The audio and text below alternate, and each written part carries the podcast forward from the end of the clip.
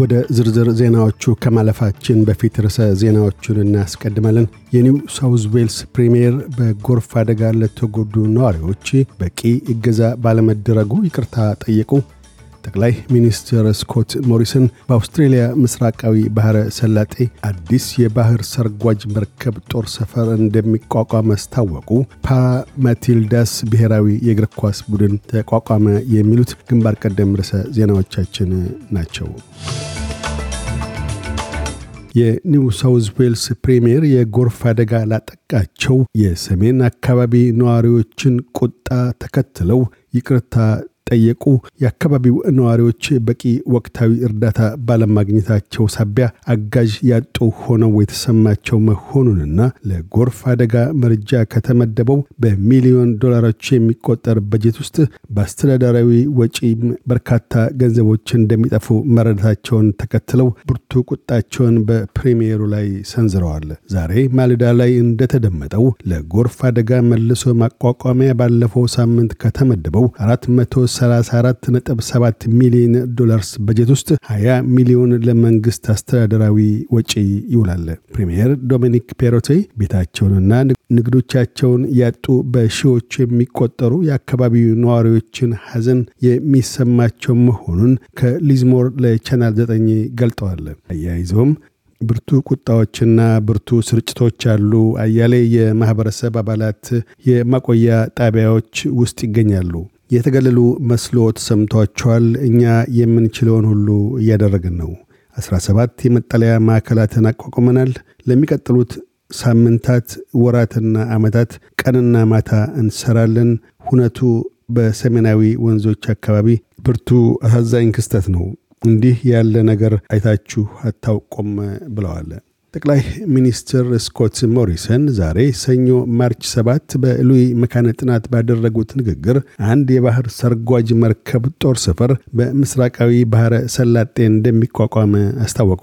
ከክሪቢሊ መኖሪያ ቤታቸው በቪዲዮ ግንኙነት ንግግራቸውን ያስደመጡት አቶ ሞሪሰን የጦር ሰፈሩ በአውስትሬልያ፣ ዩናይትድ ስቴትስ እና እንግሊዝ መካከል የተደረገውን የኒውክሌር ኃይል ተንቀሳቃሽ የባህር ሰርጓጅ መርከቦች ስምምነት ተከትሎ ድጋፍ የሚያደርግ መሆኑን አመላክተዋል።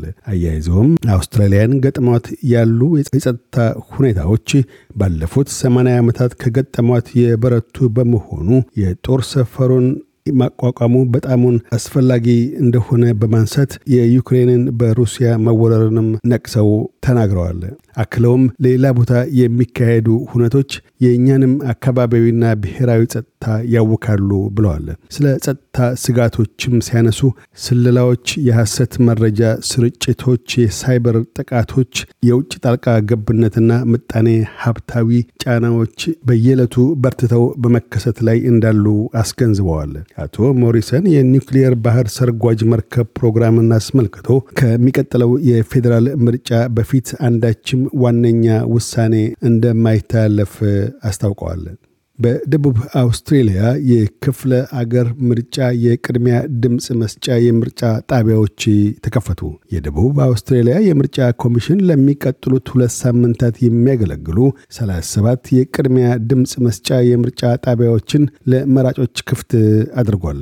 በምርጫ ጣቢያዎቹ የድምፅ አሰጣት በሚካሄድበትም ወቅት የኮቪድ-19 ጥንቃቄን ለማድረግ አካላዊ ርቀት፣ የፊት ጭንብል የማጥለቅ ግዴታ፣ አንድ ሰው ለአንድ ጊዜ ጊዜ ብቻ የሚጠቀምበት እርሳስና ሙሉ ክትባት የተከተቡ የምርጫ ኮሚሽን ሰራተኞችን እንደሚያካትት ኮሚሽነር ሚክሼሪ አስታውቀዋል።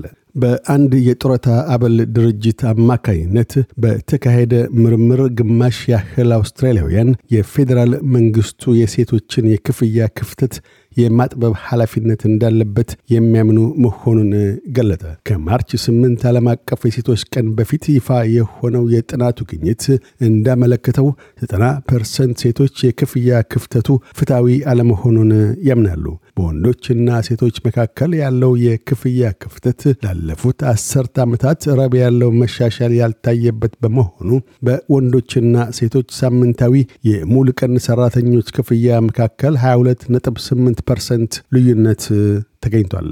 የምርምር ውጤቱ ልጆች ወልደው ልጆቻቸውን ለመከባከብ ከስራ በሚለዩት የገቢ ምንጭ ላይ ከፍተኛ ጉዳት ያስከተለ መሆኑን ጠቁሟል።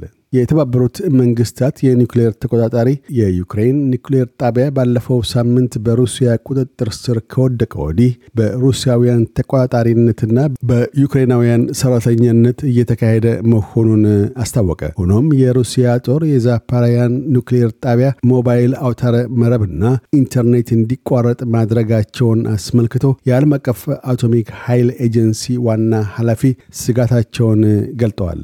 ተመድ የዩክሬን ግጭት ከተጀመረ አንስቶ እስካሁን ከ350 በላይ የሰላማዊ ሰዎች ሕይወት ማለፉንና አንድ ነጥብ አምስት ሚሊዮን ለስደት መዳረጋቸውን አስታውቋል። የዩክሬን ፕሬዚደንት ቭላዲሚር ዜሌንስኪ የሩሲያ ጦር በጥቁር ባህር ሰላጤ የምትገኘውን የኦዴሳ ከተማን ለማጥቃት መሰናዶ እያደረገ መሆኑን ጠቆሙ። አቶ ዜሌንስኪ የሩሲያ ጦር ጥቃቱን ከፈጸመ የጦር ወንጀል እንደሚፈጽም አሳስበዋል። የዩክሬን ፕሬዚደንት ሩሲያውያን ከ20 ዓመት በላይ ሩሲያን በመሩት ቭላዲሚር ፑቲን ላይ ተቃውሞ እንዲያነሳ ጥሪ አቅርበዋል። የሩሲያ ፕሬዚደንት ቭላዲሚር ፑቲን የዩክሬን ዘመቻቸውን ባቀዱት መሰረት በስኬት እያካሄዱ መሆኑን ዳግም ገለጡ። ፕሬዚደንቱ ይህን የተናገሩት የተኩስ ማቆም እንዲካሄድ ለማግባባት ጥረት ላይ ካሉት የቱርኩ ፕሬዚደንት ሬቼፕ ጣይብ ኤርዶጋን ጋር በስልክ በተነጋገሩበት ወቅት ነው። አቶ ፑቲን ዩክሬን ፍልሚያውን እስካላቆመችና ለምዕራባውያን እያደረገች ያለችውን የማዕቀብ ጥሪ እስካልገታች ድረስ ሩሲያ ጥቃቷን እንደምትቀጥል ተናግረዋል። በዓለም አቀፍ የእግር ኳስ ውድድር ላይ አውስትራሊያን ወክለው የሚሰለፉ የፓራ ማቲልዳስ የመጀመሪያ ብሔራዊ ቡድን በሲድኒ ኦፕራ ሃውስ ደረጃ ላይ ይፋ ሆኗል። ፓራ ማቲልዳስ የመጀመሪያው የግብረ አካል ጉዳተኛ ሴቶችና ልጃገሮች ብሔራዊ የእግር ኳስ ቡድን ነው።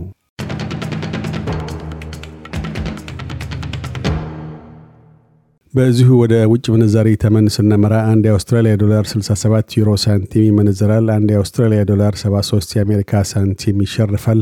አንድ የአውስትራሊያ ዶላር 37 ኢትዮጵያ ብር ከ82 ሳንቲም ይዘረዘራል።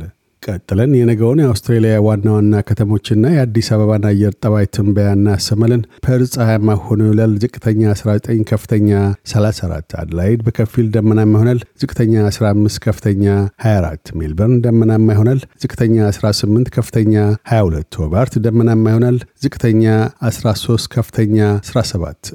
ካምብራ ብራ ይሆናል። ዝቅተኛ 15 ከፍተኛ 20። ሲድኒ ይዘንባል። ዝቅተኛ 21 ከፍተኛ 23። ብሪስበን ፀሐያማ ሆኖ ይውላል። ዝቅተኛ 22 ከፍተኛ 33። ዳርዊን ሊዘንብ ይችላል። ዝቅተኛ 27 ከፍተኛ 33። አዲስ አበባ ፀሐያማ ሆኖ ይውላል። ዝቅተኛ 13 ከፍተኛ 28። ዜናውን ከማጠቃላላችን በፊት ርዕሰ ዜናዎቹን ደግመን እናሰማለን። የኒው ሳውዝ ዌልስ ፕሪምየር በጎርፍ አደጋ ለተጎዱ ነዋሪዎች በቂ እገዛ ባለመደረጉ ይቅርታ ጠየቁ። ጠቅላይ ሚኒስትር ስኮት ሞሪሰን በአውስትሬልያ ምስራቃዊ ባህረ ሰላጤ አዲስ የባህር ሰርጓጅ መርከብ ጦር ሰፈር እንደሚቋቋም አስታወቁ። ፓራማቲልዳስ ብሔራዊ የእግር ኳስ ቡድን ተቋቋመ። የሚሉት ግንባር ቀደም ርዕሰ ዜናዎቻችን ነበሩ። እያደመጡ የነበረው የኤስቢኤስ አማርኛ ፕሮግራምን ነበር። የፕሮግራሙን ቀጥታ ስርጭት ሰኞና አርብ ምሽቶች ያድምጡ። እንዲሁም ድረገጻችንን በመጎብኘት on demand እና በኤስቢኤስ mobile app ማድመጥ ይችላሉ። ድረገጻችንን SBS dot com dot au Amharic ን ይጎብኙ።